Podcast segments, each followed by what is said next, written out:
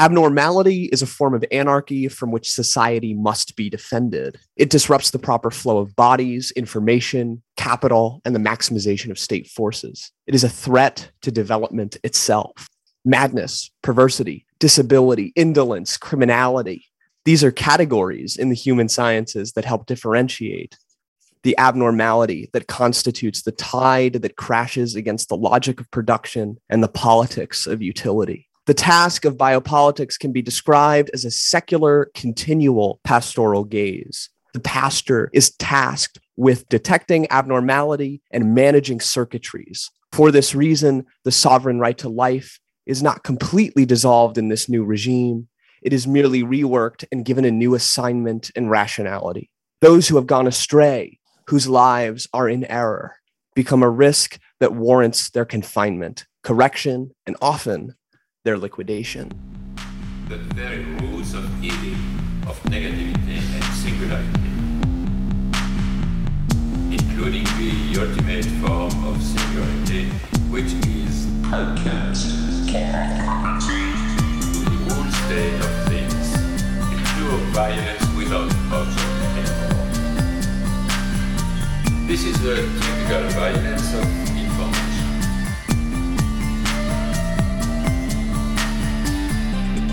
It's violent because what happens there is a murder of the real, the vanishing point of reality. Let's not have a misunderstanding here.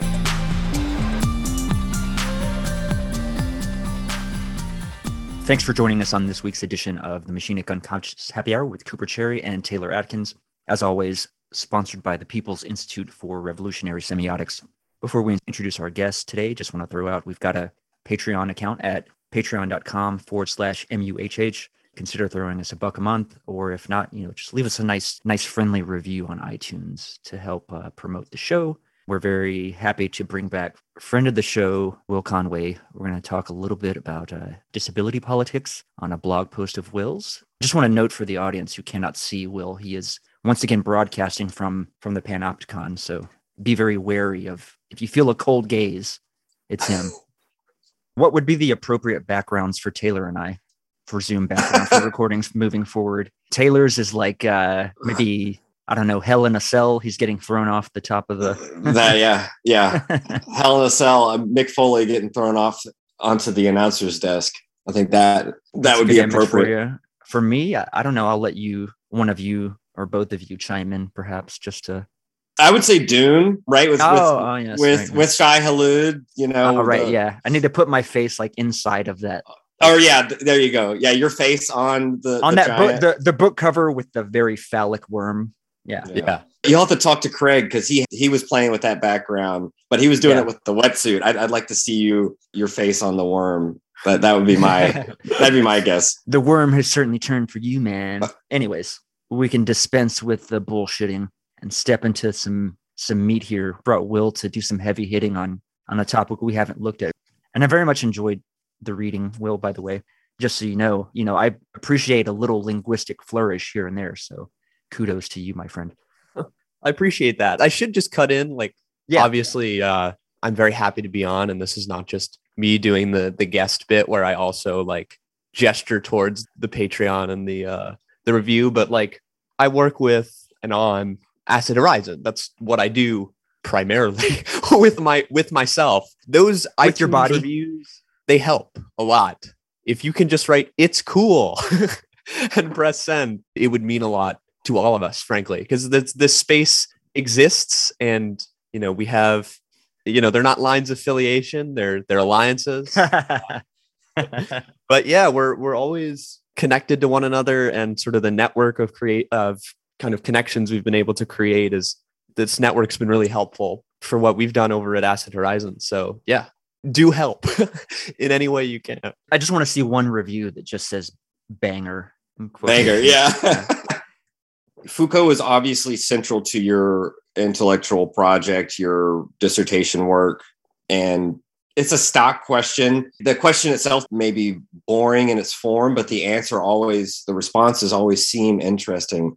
Can you tell us about like your first encounter with Foucault and what and, and what sealed the deal? Maybe those are two different events, but my first encounter with Foucault was likely, you know, nominally in high school, right? Uh-huh. You, you get these sort of intellectual histories from the sixties and so on in, in high school classrooms. And I, I probably didn't think much of it at the time, but it wouldn't be until I started doing college debate, yikes, yes.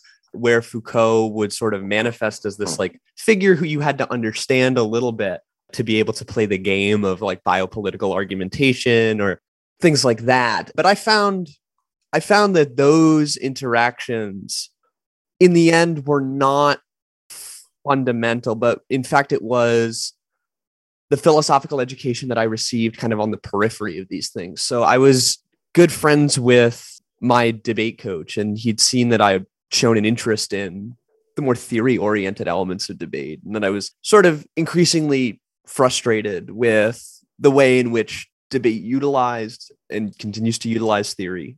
But just one summer, God, I must have been twenty, I went on Amazon dot com, unfortunately. I purchased a copy of this like strange book called Madness and Civilization. And everywhere that I went, a copy of M and C was on me. But it yeah. really wouldn't be until I was at a water park with my partner and my my friend. And uh, I was just sitting and reading Foucault.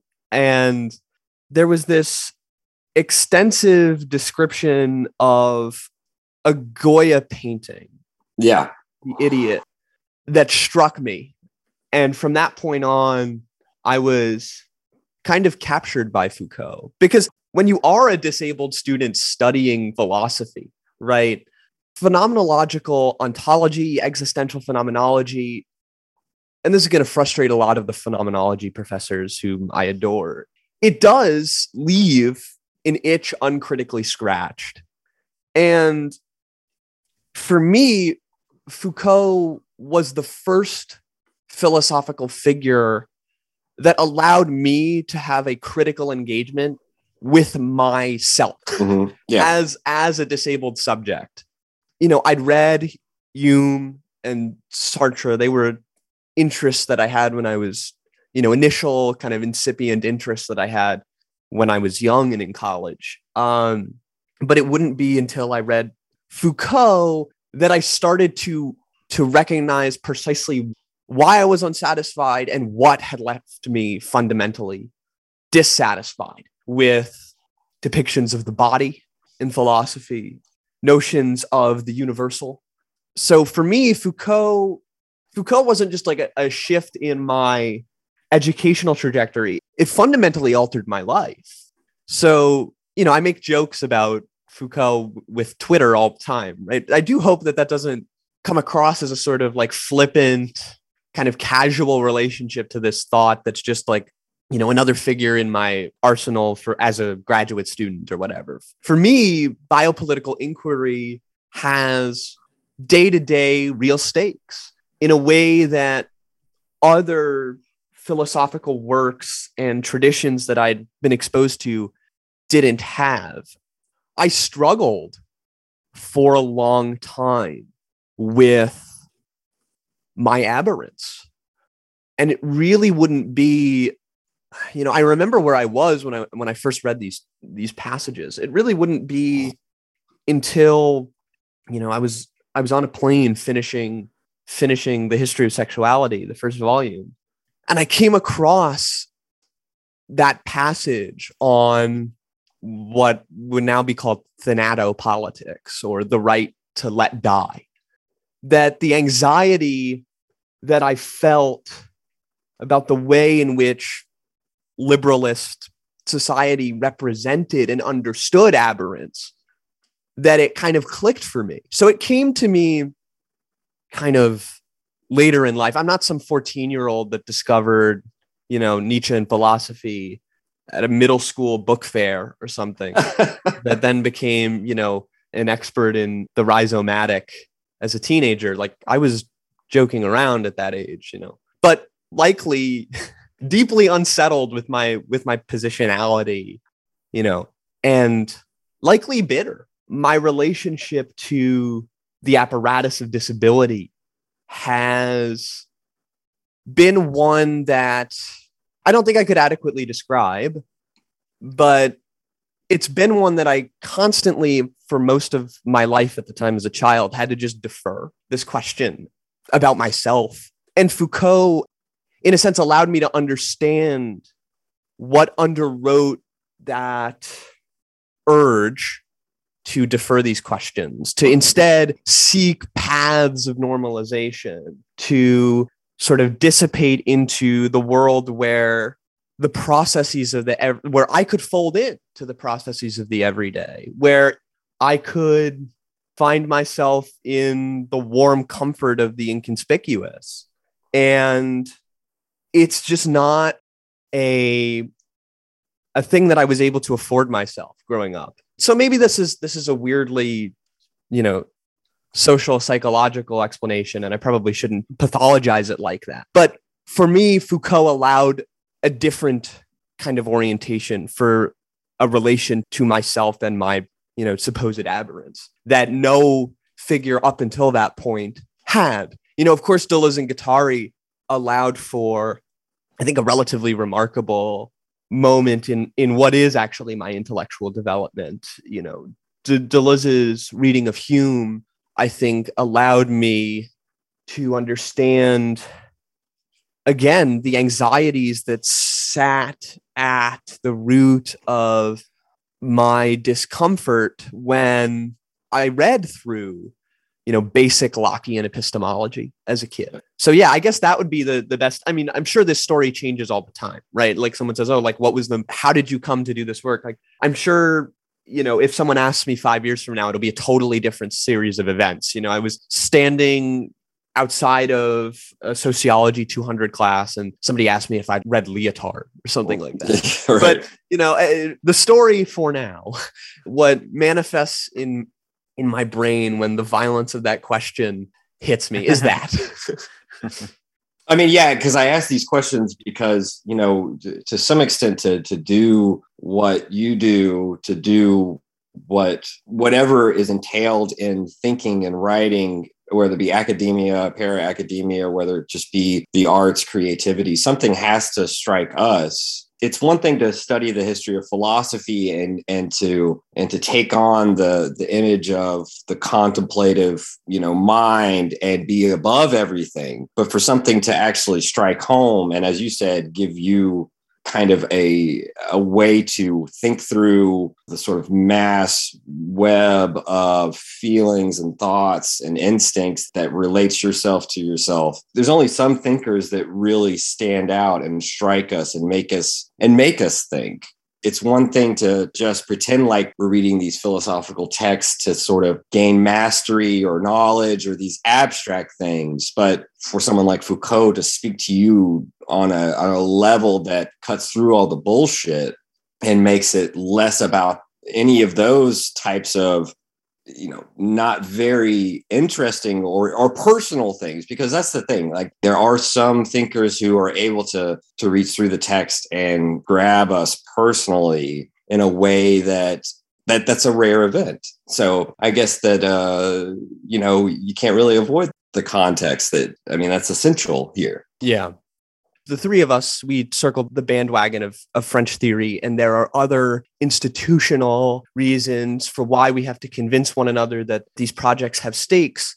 But when we look at the history of philosophy and we look at texts like Discipline and Punish, Anti-Oedipus, you know, and even earlier texts, which, you know, would largely be the target of those two. So like Eros and Civilization, mm-hmm. right? The stakes are present in the context in which they are writing.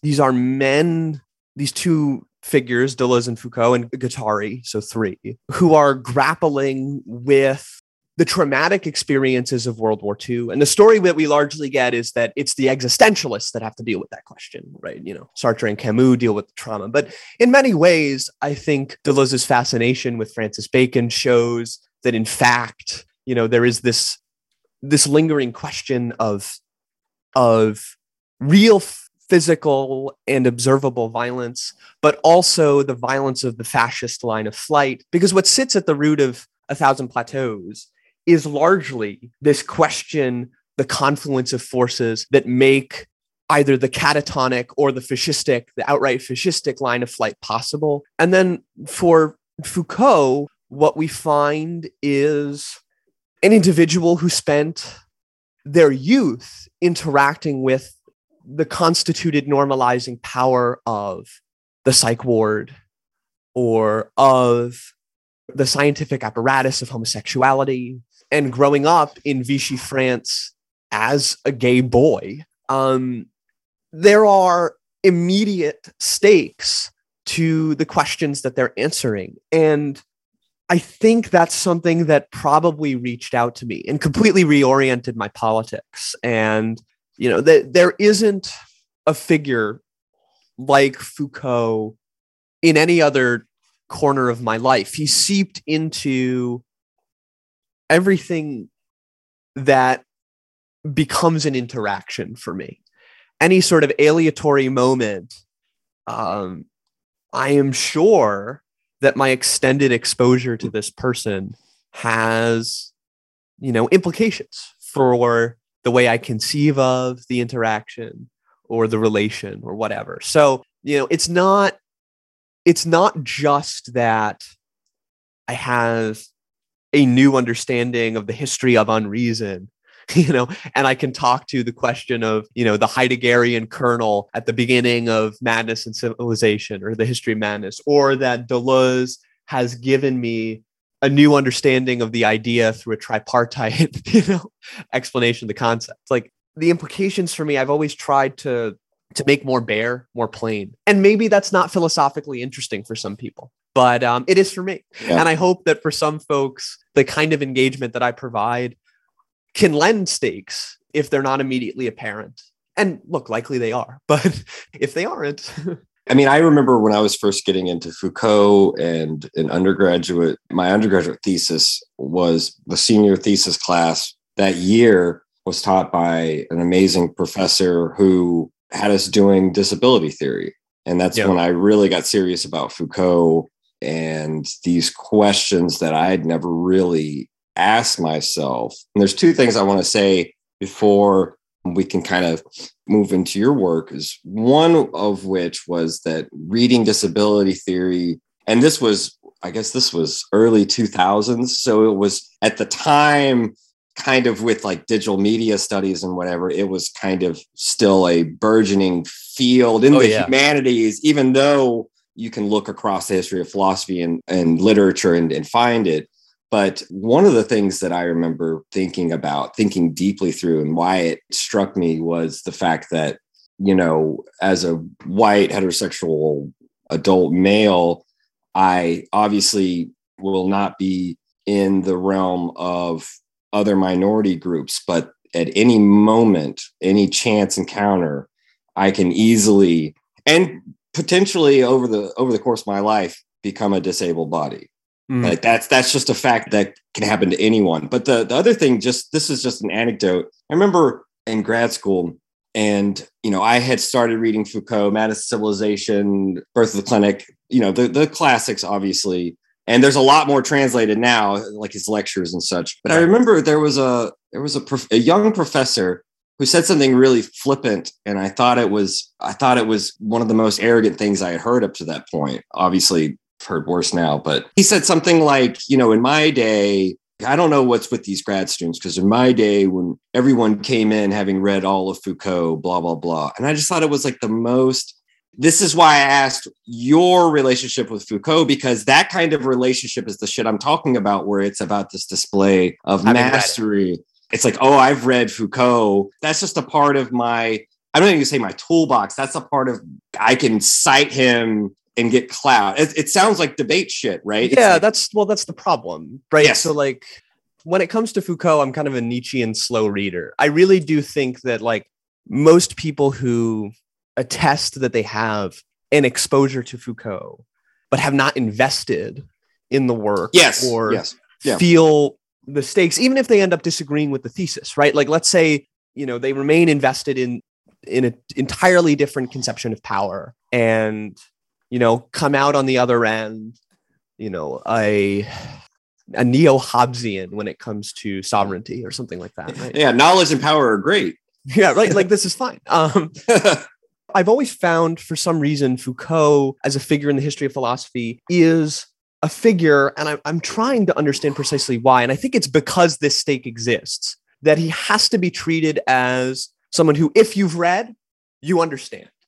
And what I find, particularly with Foucault, because there's, you know, since the eighties, been a kind of reinvestment in, as much as possible, a really significant refutation of Foucault, whether it's on the liberal side with Habermas, where what they're lamenting is either this lack of normativity or, as Nancy Fraser will put it, a crypto-normativity. I think both are extraordinarily false and problematic ways to go about reading Foucault, and yeah. they find precisely what they're looking for, which I think is always dangerous when you read a, a theorist. But unless there's been this investment in these questions of power, sovereignty, knowledge, I find that what you usually get from a conversation with someone who asserts that they've read Foucault, have since moved on to, to more serious philosophical work, tend to be the people who have the most ridiculous misreadings of any given theorist that they're engaging with. And they tend to be individuals who, having read a text, is a virtue in itself.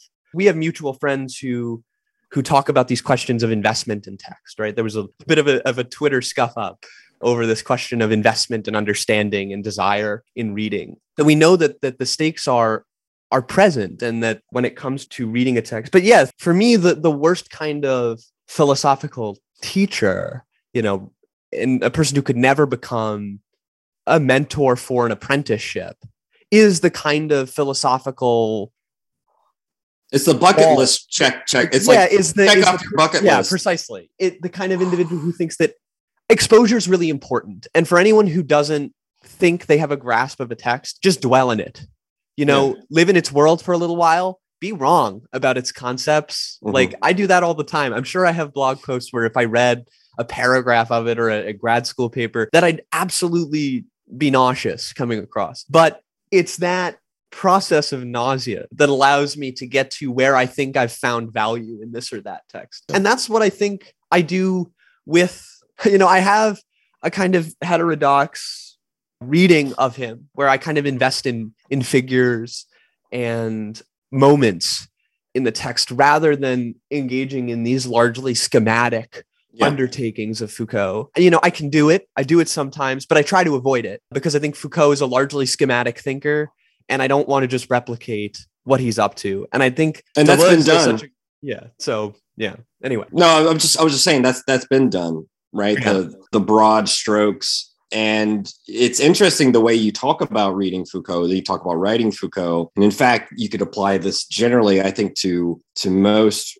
thinkers and writers who've tried to tackle texts. And yes, they can look back and say, well, you know, okay, I'm nauseous at that, but it is about this going astray. I mean, yeah. literally the title of your, of one of your pieces today. So I told you that I was kind of struck with this notion of error, aberrance, errancy. And there used to be this phrase that's kind of, you know, it's a little bit antiquated, but this notion of a of a knight errant, right? Mm-hmm. Wandering from yeah, place to night. place. So do you want to say something a little bit about this yes. figure of errancy and error? And so, the, and so this figure of error in Foucault sort of struck me because when you read his work on Georges Canguilhem, who wrote his seminal text in the forties, and wouldn't be published into English until I think the eighties. Mm-hmm. But it was an extraordinarily influential text for figures like Foucault and even Deleuze, though mm-hmm. Deleuze I don't think ever directly cites it.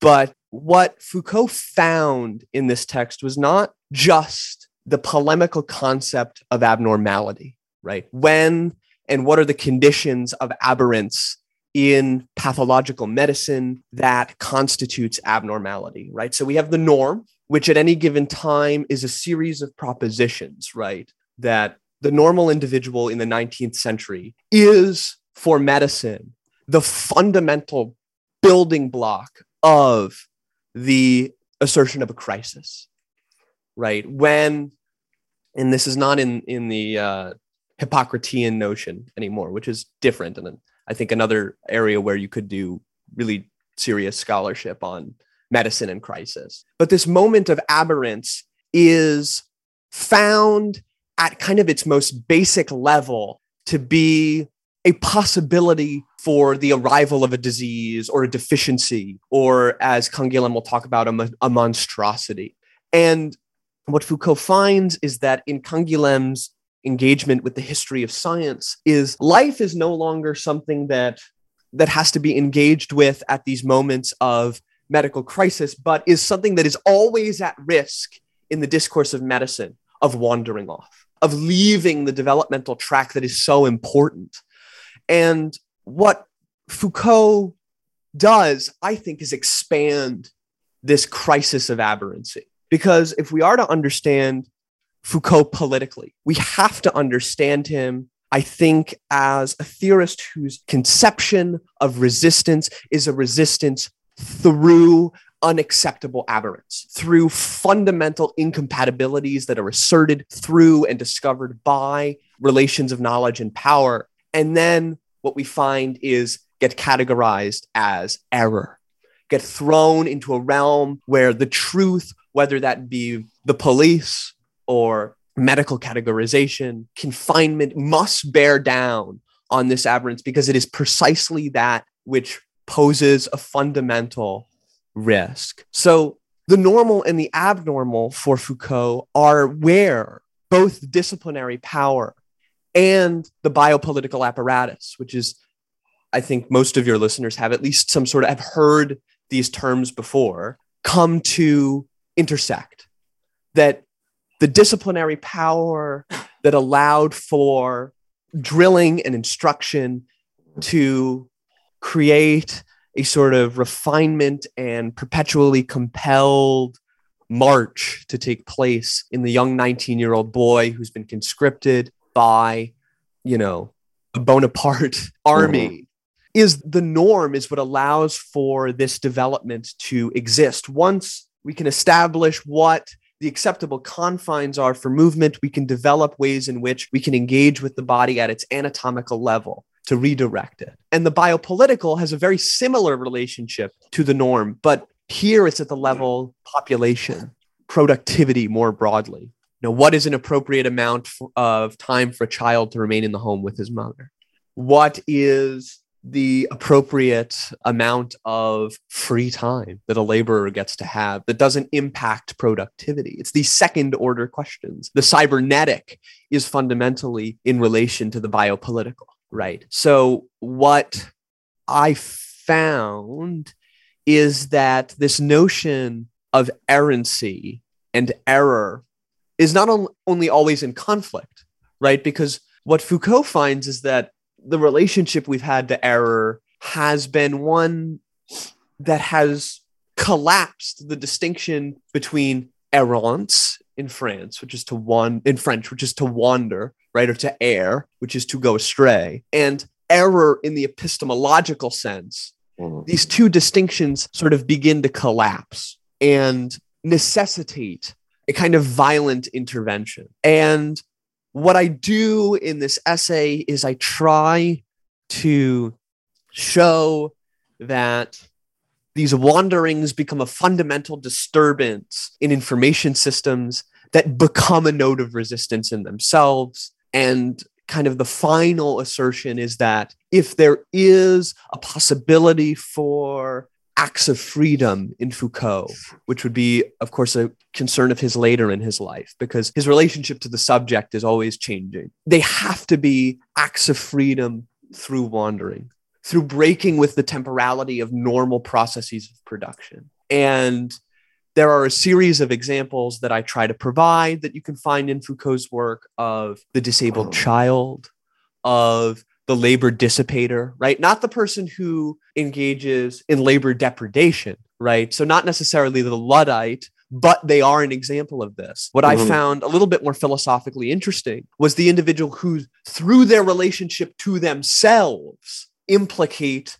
a broader relationship between the corporeality and materiality of bodies and the second order processes of production, and necessitates not just an intervention at the level of where the proletariat exists, which is on the levers of production, right? To be sort of Marxian about it, but instead to ask a different question and to say, no, in fact, it's also the relationship between the proletarian worker and himself, then through, and also through this relationship to the levers of production.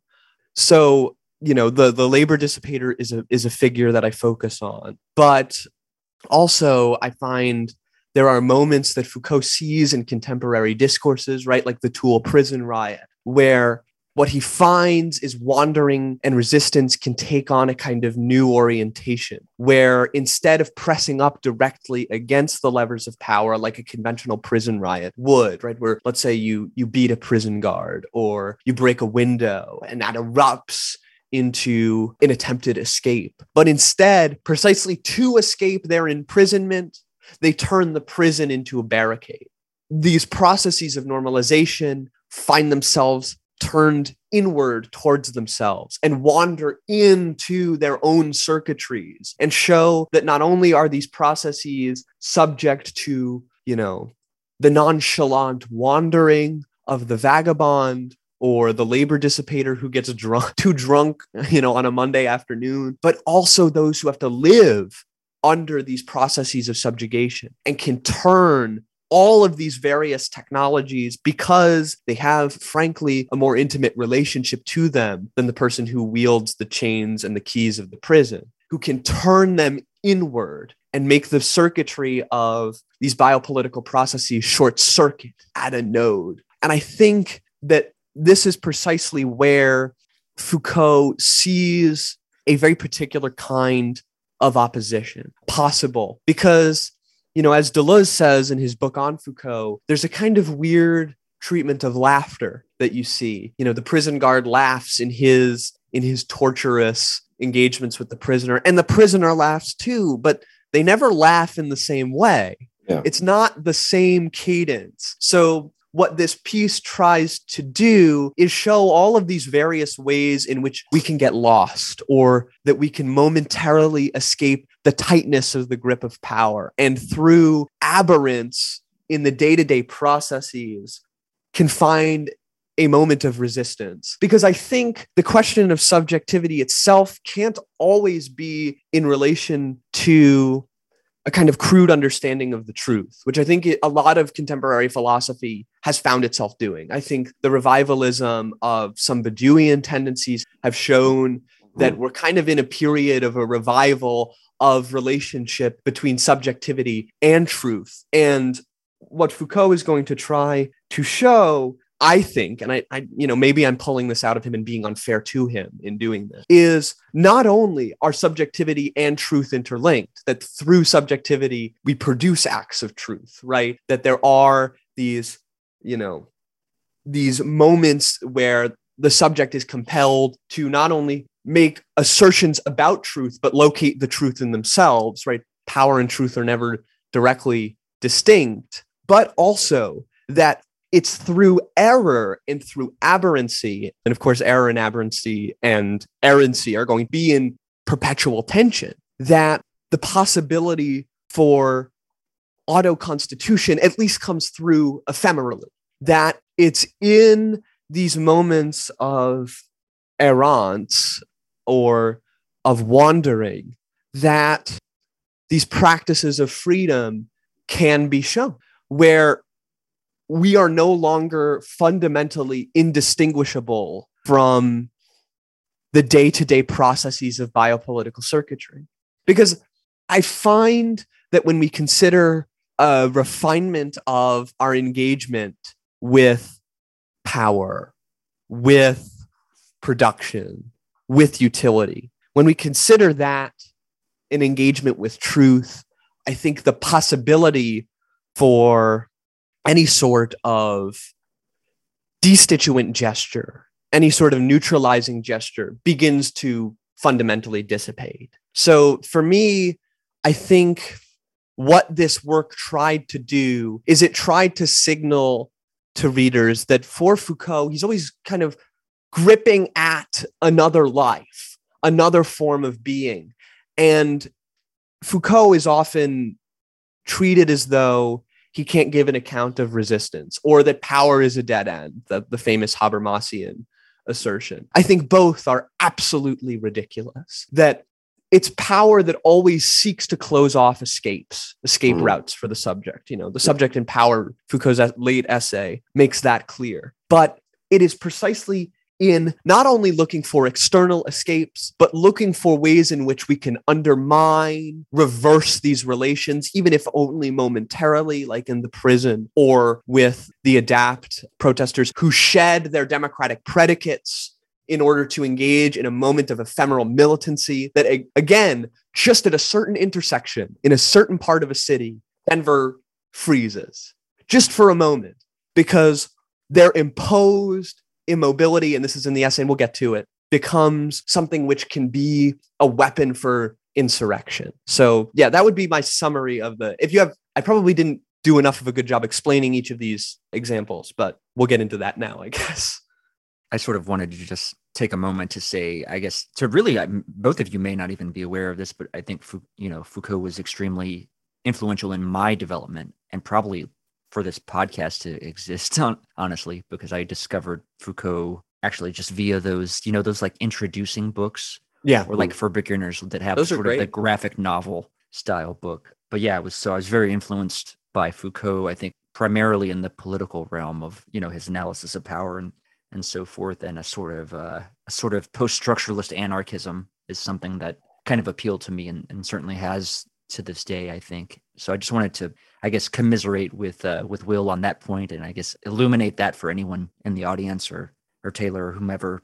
But I think that something that jumps out about me, or to me, having just completed our reading of um, A Symbolic Exchange in Death, is this certain overlap, or this idea of what's normal, um, normalization, right? Because in Symbolic Exchange in Death, one of Baudrillard's big points about the dead is no longer normal to be dead, right? So there's this sort of excluded other that is really removed in a similar fashion from the circuitry of production, because the dead really no longer have any sort of value under the mode of production of commodity production, right? What can they do? They can only yield value in sort of this symbolic exchange and this sort of exclusionary way, or this inclusionary way, at the level of the tribe and the way that they articulate, you know, their relations to the to their ancestors, et cetera, right? There's kind of a similar, I think, function going on, right? And it's related to production. And again, those circuits of production and inputs and outputs and, and what have you. So I think that there is definitely, there's an aspect of the differently abled subject or the disability subject that is revolutionary, but primarily because their relationship of their physical body to production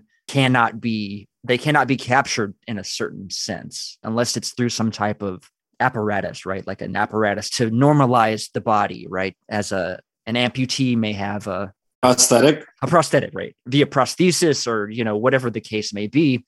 So there is that element. And I think during COVID, there is this new potential, you know, something like long COVID, I think really brings this into sharp relief, is in terms of at any moment, you're sort of this sort of error, if you will, can, can occur, and you can become, you know, part of this. So it needs to be, it's something that needs to be, I think, brought to bear, because it is something that, similar to the way that we exclude death from, from our culture, there's a similar, you know, there's a undercurrent of that, of these other people that are not, society is this, the dead are over here, the differently abled are over, the dis- disabled are here, et cetera, right? So it's not only about relations to production, it's about, I guess, even just geography gets impacted, right? And um, I don't know if I should spoil this, but I really did like this element of the the bus, or the police buses that we can get to. Yeah. Later on, I really, that was, that was just amazing. That just really like crystallizes, and I, I don't want to articulate that yet, but I think that really crystallizes the sort of, I guess, the conditions. It's such a great example, I guess, of the tension when, when between I, all of these things. For anyone who, the Denver protest is kind of this, this underappreciated moment, I think, in disability activism, where, because remember, if we're to be Foucauldians here, and we, maybe we aren't, you know, maybe there is no such thing, but let's pretend, let's try. Yeah. We're going to have to understand that aberrancy does not have some incipient kernel in the body, right? There is no truth of aberrancy, then has to go into these discursive formations and then is produced. There's, you know, it's not like For example, some disability theorists like to constitute a difference between impairment and disability, where impairment mm. is the natural, quote unquote, natural strains of normalized right. bodies. And then, of course, disability is the social construct, right? But a more Foucaultian... Kind of sex, sex and gender thing, right? Almost. Precisely. Yeah. That's, okay. and, and, and there are some Foucaultians who engage with this problem of the social model of disability, where... Mm-hmm. You know, Shelley Tremaine probably being the most notable of the Foucault scholars that do this, where she just says, like, you reinvent this co- sort of binary where there's a truth of sex, and then, you know, sexuality is the mystical discourse mm-hmm. that shrouds over these eternal truths. You know, mm-hmm. impairment is the eternal truth of the body. And I think that that moment where we talk about aberrancy, you know, when when being dead becomes abnormal, or, you know, a body that engages with the world in this or that way becomes abnormal. And then all of the second order juridical consequences of the assertion of that aberrance becomes the very limit of the enforcement of, of this regime, right? Of course, the police bus won't have, you know, wheelchair accessible, wheelchair accessible components. So they meet their very regime of the norm at its limit, and the entire police interaction falls apart. So, you know, for me, the history of disability activism within like the democratic parliamentarian disposition has always had this kernel of anarchic insurrectionary potentiality. And we find it in this wandering, in this having gone astray. Mm-hmm. So I think that what we see throughout history are these images of what we would constitute as errance or error, depending on which side of the discursive formation you sit at. This relationship to epistemology, to the body, to the juridical, these things are all deeply entangled and they're intertwined. And I think that what we find is throughout the history of failed resistance, of the failed revolution, of, you know, les enfants perdus, right? Of these moments where only a potential break from capitalist temporality, from the regime of ableism. What we see when when that temporality is broken, when the inconspicuous comes through to the floor, is the possibility of another world. And for me, it's Foucault's utilization of these moments that show him to be explicitly not only a theorist of disability, but a theorist of the anarchism of aberrant pathology.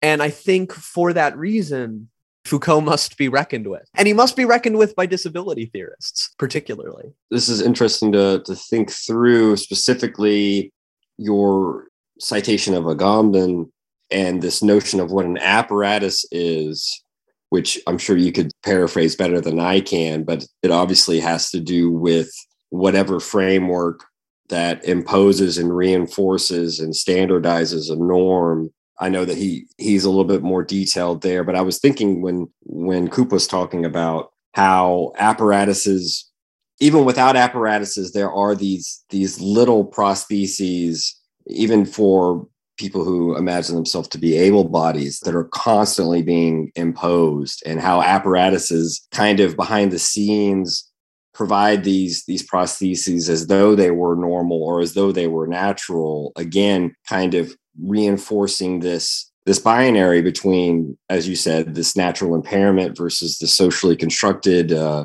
disability. And, you know, while I'll leave that to the side for now, it does seem like your yoking of Canguilhem and the normal and pathological with Agamben's notion of an apparatus is providing a really interesting way for you to articulate this interest and, and get, get a little bit more out of Foucault that perhaps I guess that's that's that's what I want to I want to know. Like, what what do you think about what Agamben is doing for you here in this essay?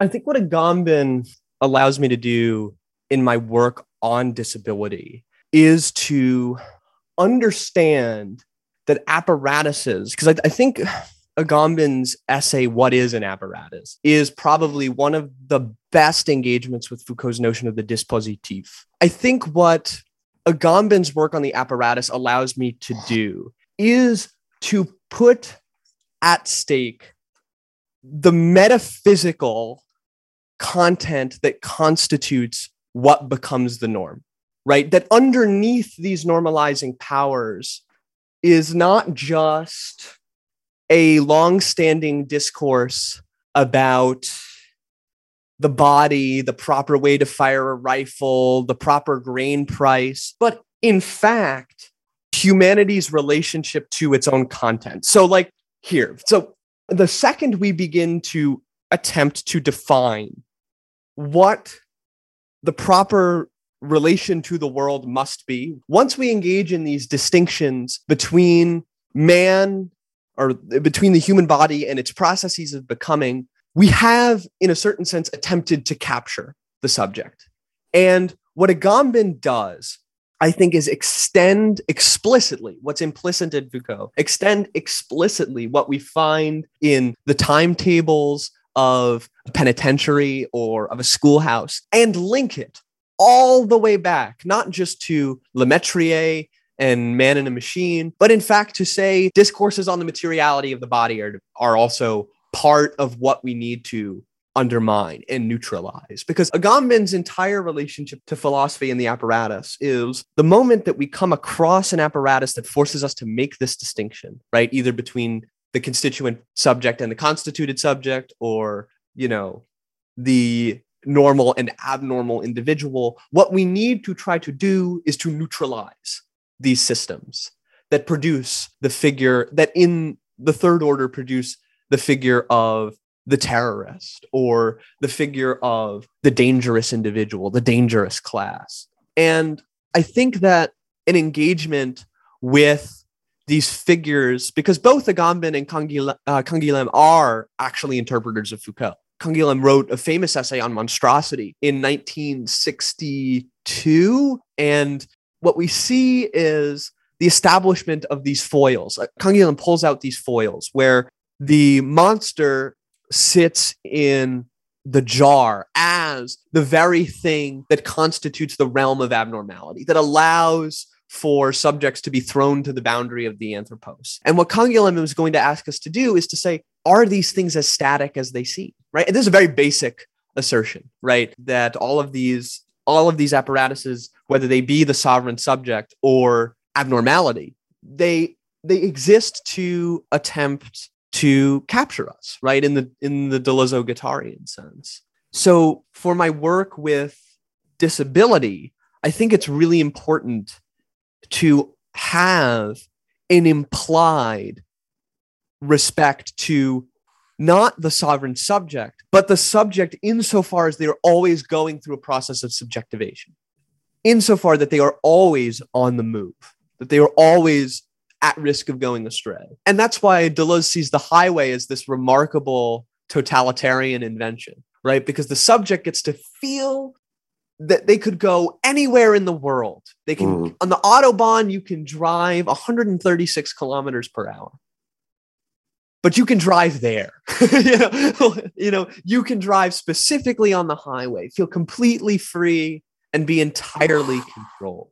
So these ideas of wandering that in the end simply become, you know, we call them what you want, a- affirmations of processes of production, right? When we think of Elon Musk as the individual who has wandered, but through his brilliance and his his engagement with, you know, let's just be honest, like NASA, right? And the way in which he's been able to produce these new understandings of the relationship between the state and capital. When the second we see him as an individual who has gone astray, we are completely lost, right?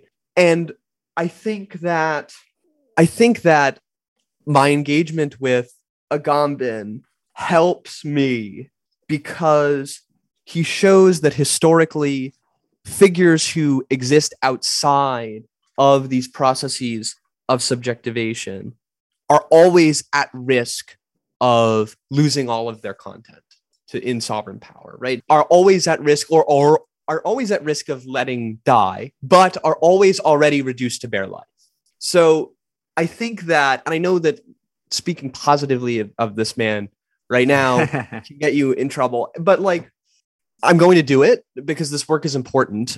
And for that reason, I think that the discourses on Foucault that have happened that do not contend with these very real and very violent implications for what abnormality becomes fail to understand the very consequence of Foucault's work and fail to recognize precisely why individuals in nineteen seventy-seven in Italy found it valuable, why the students grappling with what occurred in nineteen sixty-eight found it valuable, and why today some random disabled philosophy student can find it valuable. You know, not not to compare these figures, but like I, it's random. But yeah, to me, that's the reason why I think the apparatus is an is an important is an important mechanism, because it is what forces a body to have a relationship between all of these universal categories and the process that directs them towards the refinement of them as a subject,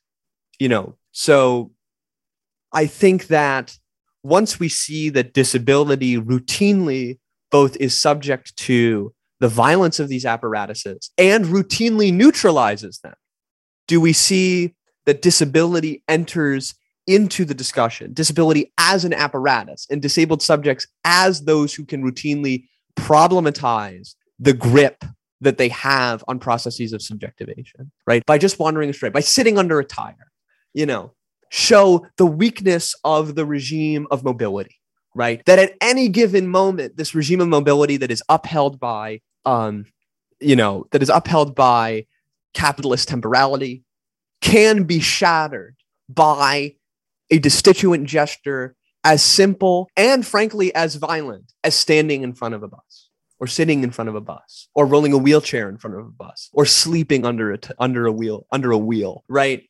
And for me, I think that this neutralization of the apparatus exists both at the level of the aleatory material engagement and at the level of the metaphysical contemporaneously. And for me, I think Agamben helps me get to that. Not only because he has a great philological understanding of Foucault, one of the only people who has tried to do a philology of this man, you know, but for this reason where the stakes are viewed across history, you know, from the period of the oikos and the, the Trinitarian doctrine all the way through to the apparatus of terror legislation, right? So. Yeah, I'm thinking about your discussion of Agamben and the apparatus and normalization and how it relates to another piece that you have recently written, where you kind of unpack the stakes of the image of thought with Deleuze and rightly kind of push back against the notion that kind of Deleuze is, is apolitical until he meets Guattari.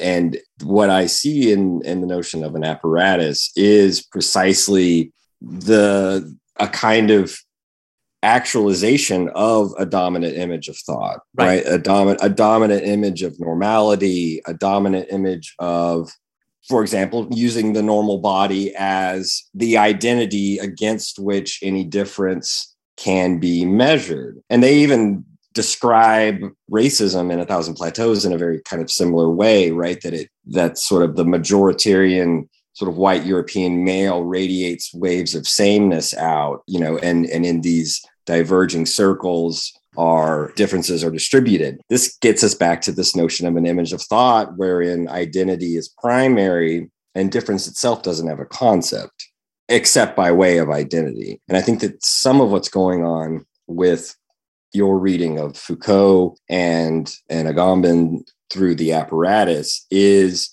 is again, this kind of tension where the normal becomes the kernel of identity against which any difference is, is related. And it's that fundamentally that I think constitutes the dominant image of, of the normal thought, the image of, of normal thought, of normalcy. In that essay, which I wrote before the going astray, and I think largely informed why I had to had to then do, I did the thing to to Deleuze, and then I had to do the thing to Foucault. Yeah, yeah, I, yeah. You know, but this time I got to have more fun with, you know, these individual figures in in the history of of frankly of resistance. But I'm a little unfair to Foucault there, but I, I like that I am, and I'm not criticizing him. I play with this notion of the image of society in the punitive society lectures, where Foucault asserts that there becomes there comes a moment where the image of society functions as that which produces, and we can take this from the faciality plateau, you know, an emitted signal of the same, mm-hmm. right? Through which all, all modes of being and forms of life that don't participate in this social setting in the same way, or any mode of being that strays from that, is cast away into error. And of course, the use of the word image there is being a little, so I did, you know, I did check the French, you know, it's fine. but, uh, but, you know, I'm being a little unfair to Foucault to, to sort of line up the image of thought and the image of society. But I, I do think that largely Deleuze in the third chapter of Difference and Repetition is providing to us the possibility of an epistemological critique that is grounded in an understanding that politics often precedes ontology, that politics often precedes epistemology. And the figure of the schizophrenic in Difference and Repetition and its relationship to error makes this absolutely clear. And for me, you know, the schizophrenic image of thought in its relationship to error shows precisely where Canguilhem comes back into the fold for Deleuze from his student years. Mm. And we see that the dogmatic image of thought becomes an apparatus for the perpetual maintenance of a norm, that the image of thought is a fundamental piece of technology for normalizing power. And I still think it is. When we think about the violence of the image of thought, when we think about what it does to disabled students, what it does to schizophrenic patients, what it does to incarcerated individuals who are treated as though they have not just have they transgressed a particular code, but what we see from the nineteenth century onward is that it's much deeper than that. We have to reach out into the soul of these individuals and not just make them pure, not just engage in a monastic recognition of how one may better serve themselves and better serve their community, but in fact correct the very the very way in which they perceive of the social itself. And this has a lot of really dangerous effects that are not downstream, but immediate, right? So one example, and I know that I pick on one bioethicist in particular, but he's the most famous and he's the most institutionally connected. And he's in fact, I think, probably one of the most important philosophical figures of the contemporary order of things is Peter Singer, right? Whose Practical Ethics is required reading for most bioethics students, for most for most students in the history of philosophy, I would say. Yeah. Peter Practical Ethics is a book that's had several editions printed since, I think, nineteen ninety-one. And his understanding of an individual who is to be euthanized is an individual who cannot, his assertion of capability of the can and cannot is also kind of interesting, but that's a second question. That's a secondary question. Is an individual who he believes cannot recognize themselves, you know, as a social being in relation to some sort of social totality. So, you know, for Peter Singer, what we see is that, you know, an individual who, who, who cannot be a good uh, subject, be a good right? subject precisely yeah. is the individual who will suffer in yeah. life. And mm-hmm. the thing that I find kind of remarkable about the passive acceptance of this is that, that even though we may condemn Peter Singer's language, we often don't condemn the underlying image of thought that leads to this literary performance, right? Where he produces what he believes is an irrefutable conception of the human. I mean, that's what he's doing, right? Like, this isn't just a question of the notion of om and then the open, right? Where there is this figure of the human being, and then there is everyone else. But what he really is trying to do is bring this method to the point of incontrovertibility. And for Deleuze, that's precisely the problem that exists in, you know, the post-Cartesian methodology of the relationship to the subject. That's the problem that he has with some of the neo-Kantians of his era, is that they can multiply and explode these categories, but at root, all they're doing is multiplying and exploding the problems. So I think Deleuze has to be understood in this chapter as making a political claim about subjects and about the violence of metaphysics and about the violence of epistemology, because all the language Deleuze chooses here is very intentional and very violent, right? There's this figure of refusal. There's the transcendental idiot. There's being cast into error, being forced into the murky darkness th- that, you know, reason no longer has access to, so therefore must cast it away into error, right? And then we can, we hear echoes of a, a text Deleuze really deeply cared for, which is the History of Madness. You know, mm. We hear echoes of that in that relationship between reason and unreason. So I believe that the image of thought is, is a mechanism of domination, and that it shows the immediate collapse of, of thought and practice. That in fact, thought is always bound up in practice, always has been bound up in practice. And only recently, I guess, can we now make that an assertion without feeling, you know, like we have to either kowtow to like a Marxist interpretation of the arbitrary distinction between matter and materiality, right? Or, you know, like Judith Butler's Bodies That Matter, right? She shows that these relationships between matter and materiality have always existed. But for the question of uh, these very highfalutin metaphysical notions that we find in Deleuze, they're not, you know, Deleuze, people like to attribute to Deleuze a kind of, a kind of elitism, a metaphysical elitism. And Badiou likes to do this. Zizek likes to do this. But for me, like, Deleuze's Difference and Repetition is extraordinarily anarchic. I mean, what essentially he's trying to do is show that the Nietzschean project of affirmation, the rejection that is necessary, that must precede any sort of affirmative, any sort of affirmation of difference, has to be total. And it cannot spiral deeply enough. It constantly has to be a force that continues to neutralize and break down apparatuses. That, I think, is the is the fundamental critique of the image of thought. And I also think that that is what we find when Deleuze starts to dislike these questions of where are you going? You know, what are you doing? Who are you? You know, he sees only in, in those questions a kind of reestablishment of, of uh, fealty. And I think what we find in Difference and Repetition in these earlier texts, even though they're very difficult, is the kernel of Deleuze's radical politics. And I don't even think it's a kernel. I think it's just open. I want to bring up, if I may, I think there's a, I don't know, I keep thinking, this brings me back to sort of, I think, trans individuals and their relationship to these concepts as well. I mean, there's a, there's almost like a one-to-one. And I just wonder, it could be, you know, obviously perhaps confirmation bias, social media bubbles, et cetera. But I think the preponderance of trans individuals that you see that at least, you know, acknowledge a sort of anarchic ideology or ideological mm. bent, for lack of a better term or phrase. I don't know if I'm happy with that phrase, but it's almost like there's a there's a certain credence that I give to that, if that is indeed a, a way that this errance or this like difference acts as a as a threat, I suppose. Like, yeah, you can I mean see the reaction against those individuals. It's a very libidinally invested, right? It's like a very fundamental building block. I'm like a bull in a china shop with some of these um these terms and, and concepts. So, but I feel like maybe the the dogmatic image of thought perhaps is, is related to that.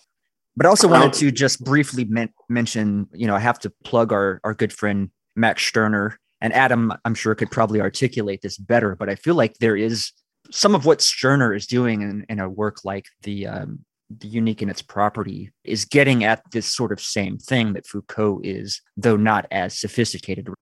The book was published in eighteen forty-five or something, obviously. So there's like, you know, at the cusp of modernity.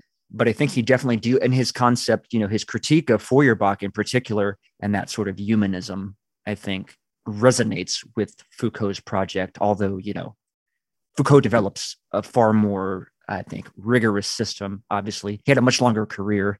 Mm-hmm. uh, yeah, no, he didn't. He didn't. He didn't end up in, in debtor's prison. Right. Mm-hmm. Well, uh, actually, so Stirner died of a bug bite. Oh my god. Yeah. For, did he? For did he? Open... Most unlucky milkman ever. Yeah. Did, did Did he open uh, an Egyptian tomb? Right, and you know, uh, isn't I don't know if that that's a the mummy's curse. Yeah. Yeah. Right. But yeah, I, I I do think I guess that that would be the question. Will, do you feel there is this? I guess that's two questions, right? The the thread of anarchism for trans individuals, trans bodies. Or really, and, it's like that exclusion. Resistance. Oh, go ahead. Go ahead, Coop. Oh, I was just going to say, it's it's like the, the anything, you know, whatever category, and that category can change over time, right? In terms of who's excluded, it's always about that excluded. It's those on the periphery, right, of of the normal that are the threat, that are the, by just, I guess, their position within society, like both, you know, physically and in terms of, I don't know, even what it, metaphysically, there's something to that element of, or that type of subjectivity in itself. And the fact that there seems to be a preponderance of those ideologies represented amongst those individuals feels like, I don't know, it feels, it's one of the few things lately that has made me feel good about anarchism, I guess. I can't speak to the the trans experience, but I can say that abnormality and Foucault's treatment of the sex and sexuality distinction can help us understand precisely like what it is that makes the figure of the TERF as obsessive and violent as they are, right? They're horrified of this sex gender determination, but they don't even know what, you know, the abnormals have coming for them, right? It's not, it's not that there is some true sex that sits over just this purely confused, you know, discourse about gender. But in fact, the real target for a Foucauldian analysis would be to completely undermine this true category of sex. So, you know, when they freak out about the notion of gender, they don't even know. like, like they think that's anarchy. We'll show you anarchy. you know, uh, you know, that's the line of connection between anarchy and abnormality that I think Foucault tries to show, is that, you know, in political abnormality, what, or in political anarchy, we always throughout history see these assertions of biomedical or, you know, purely psychological abnormality, right? So Lombroso, famous Italian criminologist who was, you know, largely laudatory of basically what would become a revival of craniology. He asserted that, you know, you could kind of use anatomical and psychological discourses to sort of try to separate the legitimate revolutionaries from just like the anarchists and like the vile, perverted elements of the uh, of the rot of revolution. And Foucault notes that Lombroso describes Marx as a wonderfully harmonious physiognomy, and he he like uh, Foucault's. I laughed at that when I read yeah. that your quote. Yeah, I I just chuckled. Uh, Marx is a snack, basically. Yeah. How yeah. how can you tell with that huge beard, right? What his physiognomy is? He's covering it all up. He's got a he's got a wonderful physiognomy. But then when he shi- when Lombroso shifts to an analysis of forty-one anarchists, I think it's something like um, yeah, thirty-one percent of them have physical defects, you know, in the photo. Uh, you know, and of the one hundred anarchists that were arrested in Turin, thirty-four lacked the wonderfully harmonious figure oh. of Karl Marx. So the relationship between anarchy and abnormal pathology has existed. And for Foucault, I think he sees in a lot of discourses about disability in the early, in the late nineteenth century and early twentieth century, he sees the reverse image, though he doesn't make this connection explicitly clear because it's in two different lecture series. You know, Edouard Seguin, the French physician who is like widely read in America for, you know, uh, what would be called special education, mm. wrote a book that would be largely influential to to American to American practitioners who deal with disabled children, mostly, frankly, incarcerated disabled children who would be sent to institutions to be normalized. You know, he doesn't just engage with this sort of physiological treatment of normalizing the body, but he takes it a step further for the pedagogical operatives who are working with these children. He asserts that these children exist, they're ripped from the world. They exist in another realm. Their impulses, passions are completely misaligned, right? And for those of us who have read Hobbes, we know what happens to the individuals who passion, whose passions are not properly aligned, right? They become sort of the enemy um, for the war within. And this misalignment sort of removes him not only from this intellectual normality, but from the moral world itself. An immoral disposition exists at the core of the being of the disabled child. And what the teacher has to do is temper what Seguin calls the sort of anarchic, anarchic impulses to stubbornly say no, the anarchic form of the will. And the connection that I wanted to draw here is that sort of in abnormality, what we find is the political assertion of anarchy, right? The child who stubbornly refuses authority because of a misalignment of the will that tears them from this moral world. These are not, you know, assertions without political con- content. And then on the other end, what we see throughout history is that in criminology, what we find is an attempt to assert through medico-juridical discourses, a politics of anarchy that is connected to physical abnormality. So I think that when we talk about why TERPs possess this political anger, it is fundamentally because part of what does it is this need for a social defense, that the entirety of the social fabric to the TERF is at risk in transness. It is not just these, these arbitrary categories of femininity that must be defended, but the assertion is always one further, that society itself must be defended from transness. That is the fear of the TERF. So what we find is in the figure of the anarchist, in the figure of the disabled person standing in front of the bus, in the figure of the trans woman, we find also the anarchist, the historical presence of the anarchist. Not necessarily the black bloc or the syndicalist, but anarchist insofar as they are in relation to a kind of neutralization of processes of subjectivation. That what we find is the risk of anarchy. And that's what we always are reminded of by professors who are scared of moral relativism with Foucault, right? Mm-hmm. Because at the end of it is this weird, strange hum of the anarchic. And they can't tolerate it because they're good Platonists. And they remember that on the other side of anarchy, there is just this weird possibility for a tyrannical force. But we know that that's not the case. You know, we know that that description is not, is not precisely correct. I love the uh, turn of phrase with the uh, society must be defended. That's just know that I noticed that. That's all I, know. I just want to make that abundantly clear. Yeah. Yeah. No, I, I love the society must be defended memes. There's some That's of my favorite yeah. ones where it's like, uh, it's Foucault with a gun. Oh, yeah. yeah, yeah. Society must be defended. This also gets us back to just a little bit the image of thought and Deleuze's apolitical elitism and all of that.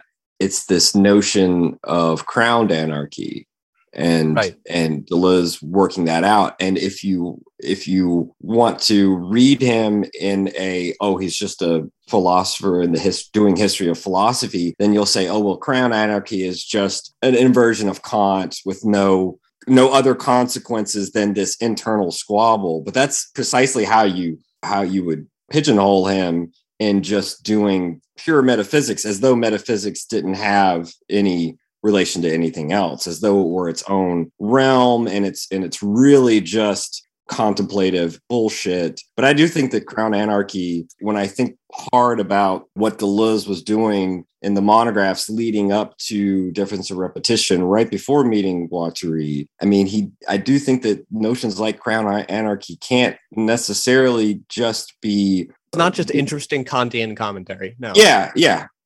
And that's the that's the risk that, that Foucault has run into in America as well. Mm-hmm. And like, oh, what Foucault is, is like a particular kind of archivist who's interested in right. the relationship between the normal and the pathological, right? So he's just like helpful in a discourse of understanding how discursive structures create meanings and how those meanings are arbitrary and alter over time. It's like, yeah, those are those are like deeply political assertions though, right? You understand that, right? Like, because...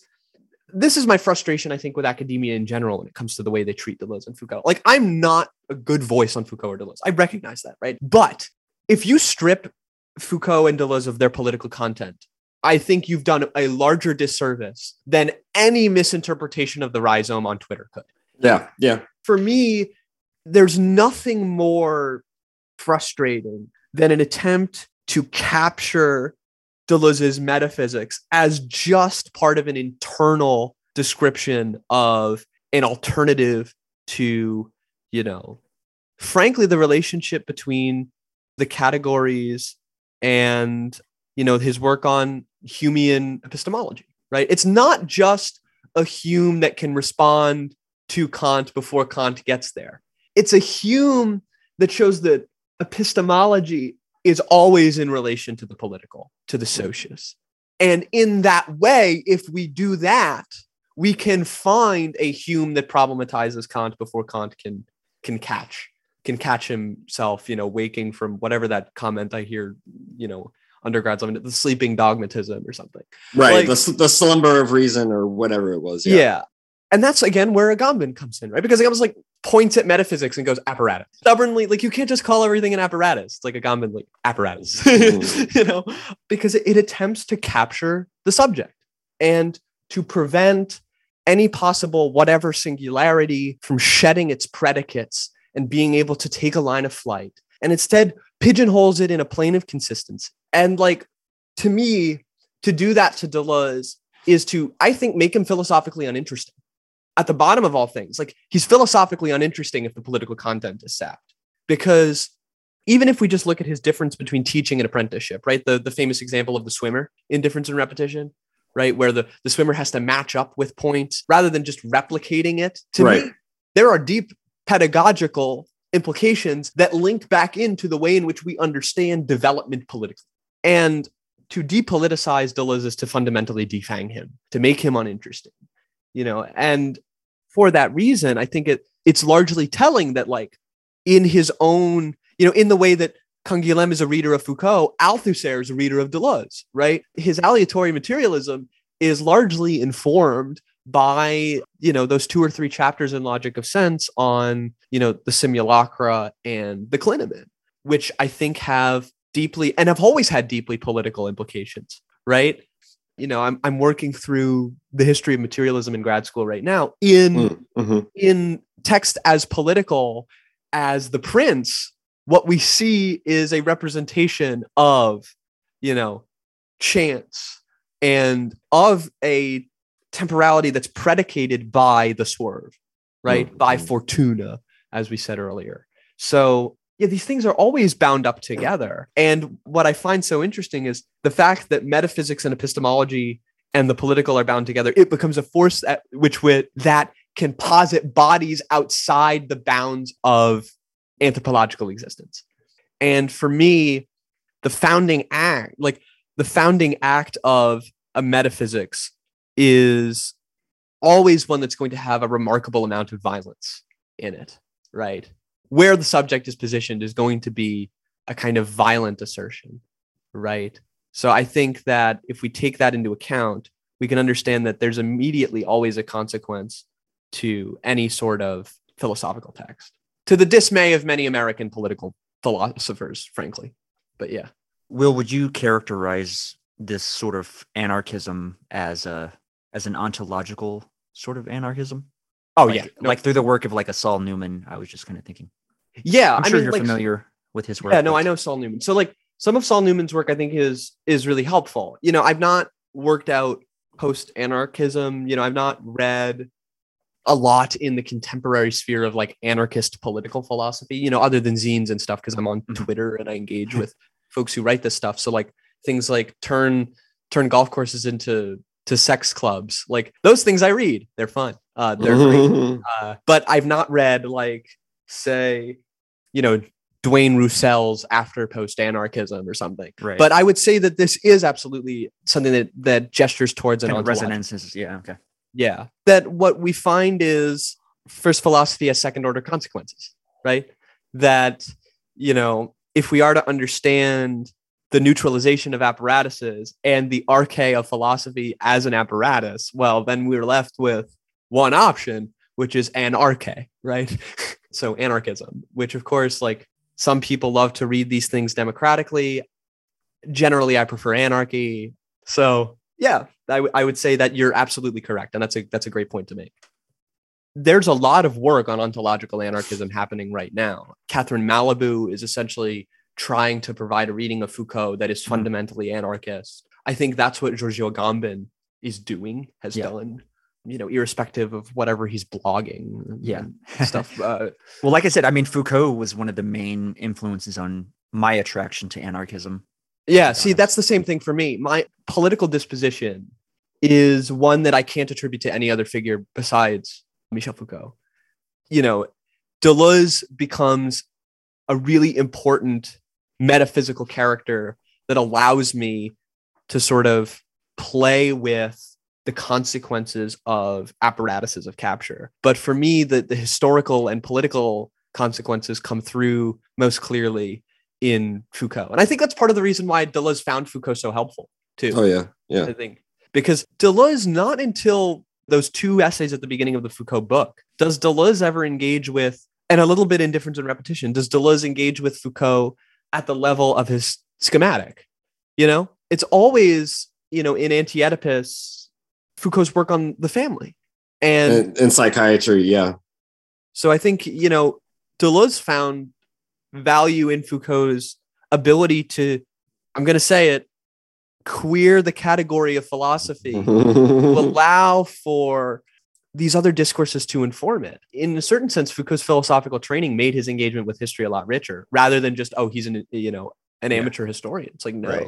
It's not just a history of ideas. Like it, it's, Again, it's more violent than right. that. Foucault doesn't just see, you know, training manuscripts in the disciplinary society. He sees the monad, you know, he sees man and machine. Mm. He sees the history of late materialism. And in this sense, like Foucault, like Nietzsche and like Deleuze, collapses the distinction between, between thought and practice. You know, and of course, like thought and practice was always already collapsed, you know, even in, in Greek philosophical terms. So like ataraxia, right? What is that other than a practice that also has, you know, but anyway. We are close to, to two hours, fellas. And I do feel like we have covered a lot. I, obviously, we'll, we'll link your essay for the readers so that they can, they can read through. Was there anything else that we haven't said that you feel is, is pressing? What's pressing, I think, is uh, to continue supporting the Machinic Unconscious Happy Hour and pledging loyalty to to the Institute of Revolutionary Semiotics. Uh, you know, but uh, yeah, no, I'm right. just I'm just happy to be here. I'm sure I was a bit repetitive. No, no, no, not at all. But um, not at all. I loved this conversation, and I, I always like hearing about how people are struck by these silly little pieces. So yeah, I'm I'm glad that. You know, if you didn't find value in it, at least it spurred your thought a little bit or revived some old feelings that you had about Deleuze or whatever. You know, you don't have to like it. Nobody has to like it. I don't like it. But, you know, it's, uh, nice. it's, uh, it's always fun to come on.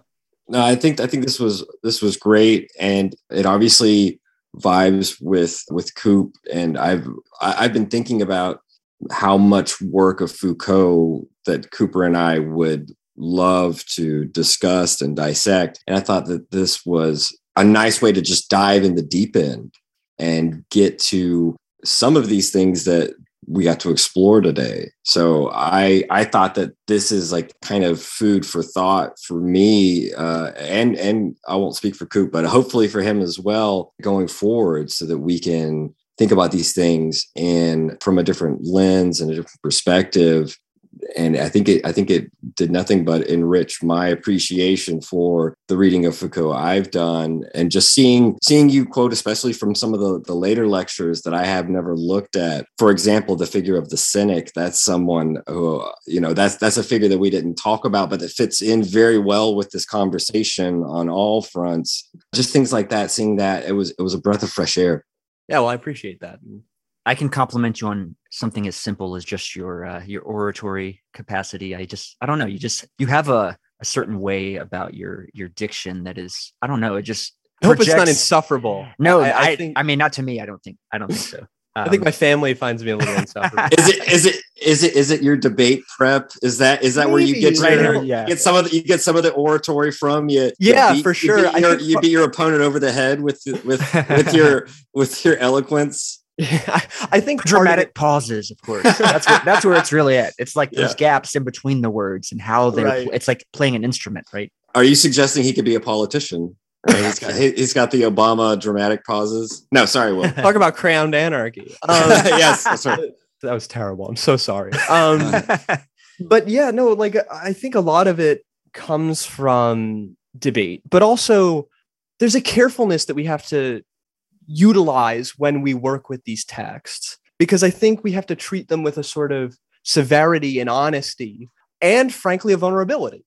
And I think that that's what I try to do in these yeah. pieces. Like, I'm sure there are things that rub people the wrong way. I'm, we didn't talk about the figure of the hysteric, but I'm sure there are some folks who would find my utilization of, of hysteria as a, you know, an anarchic political force possibly frustrating. But what I always try to do is I do always try to not necessarily romanticize these figures, but to show the instability, but also the remarkable political power that these constructions and institutions possess. So if I can close my side of this commentary with anything, it's just always maintain a critical disposition towards the universal in philosophy. And that seems to be such a basic assertion, but it's one that's routinely forgotten by even the most learned and dogmatic philosophical minds. For me, it would just be the critical disposition is, is something that I find in Foucault that allows me to constantly revive it in myself. Love it. This was excellent.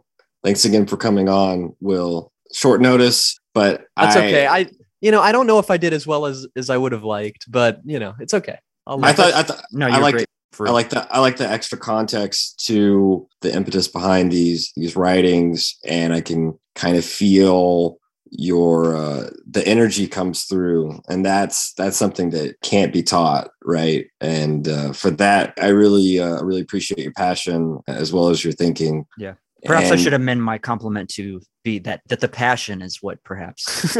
really- well, yeah. Yeah, the oratory would be empty without the passion. The, yeah. the eloquence would be would be just word salad.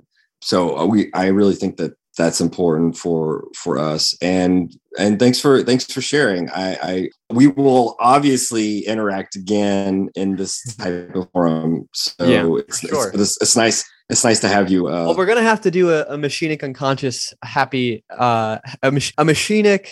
Acidic unconscious happy horizon crossover again. yeah, yeah. But we should do it. We should we should really sit down and do another Plato dialogue. I think those are all Oh yeah, fun. yeah, yeah, yeah. So coming attractions, I guess. For future listeners. Well, that will wrap up this week's edition of the Machinic Unconscious Happy Hour with Cooper Cherry and Taylor Atkins. Once again, thanks to Will for joining us. The very Cheers. Roots of evil, of negativity and singularity. Including the ultimate form of singularity, which is unconscious. The whole state of things, the pure violence without object anymore. This is the typical violence of information.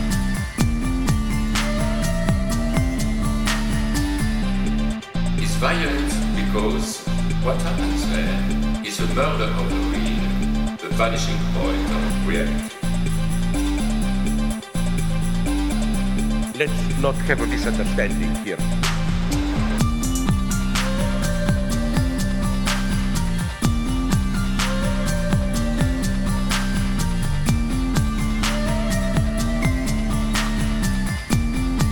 What I did is the following. With nothing left but recycled, whitewashed, lobotomized people as in uh, Clockwork Orange.